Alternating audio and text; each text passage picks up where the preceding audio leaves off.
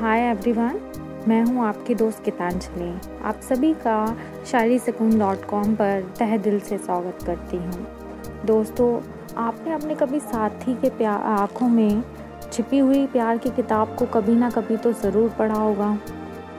वह खुद को आपके प्यार की किताब में तब्दील करवाना चाहते हैं।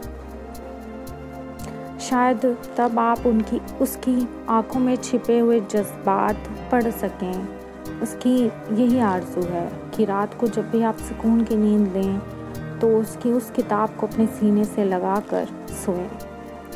आपके प्यार को, मोहब्बत को पता है कि जब भी आप उसके प्यार को याद करेंगे तो आपकी ज़िंदगी की किताब के कुछ पन्नों पर उसके नाम का ज़िक्र ज़रूर होगा। जब आप उसकी आँखों में अपने प्यार की किताब को पढ़ लेंगे तो जैसे पूरी कायनात आप आपके लिए रुक ही जाएगी। उसकी सारी मुरादें जैसे पूरी हो जाएँगी, सारे सपने पूरे हो जाएँगे। हमारी हसीन शायरियों में आपके साथी की आँखों में समाई हुई ज़िंदगी की किताब को पढ़ने की ज़रूर मदद करेंगे। तो चलिए सुनते हैं कि हमारे इस किताब के शब्द पर कुछ प्यार भरी, मोहब्बत भरी शायरियाँ, जो बेनयाब हैं। आज की हमारी पहली शायरी कुछ इस तरीके से है। ज़रा गौर फरमाइएगा। काश मैं आपकी किताब होती। कुछ तो मेरे जज्बात पढ़ पाते। हाँ कुछ तो मेरे जज्बात पढ़ पाते और आखिरी में सीने से लगाते। अब दूसरी शायरी में जज्बात देखिए और समझिएगा, तुझे देख के मेरी आँख, आँखें झुक जाएँगी।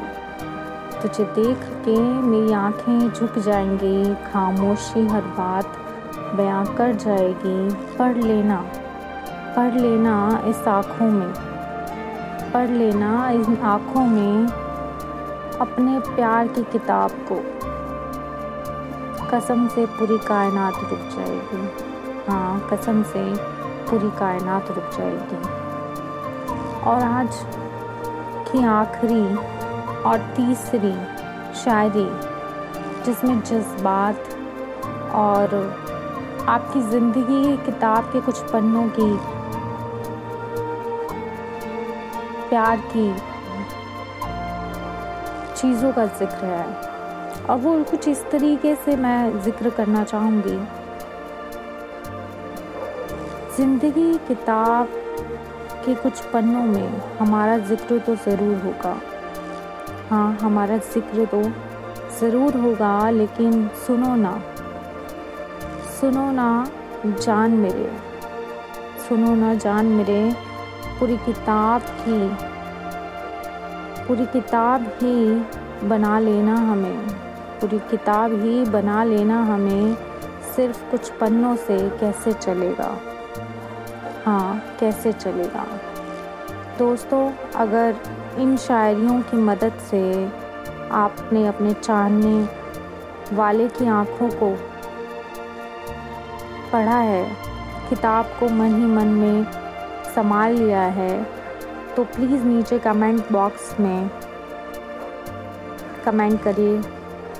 और ज़रूर इस शायरी को शेयर भी करिए दूसरों से, जिन्हें आप चाहते हैं, जिन्हें आप बताना चाहते हैं कि आप क्या सोचते हैं।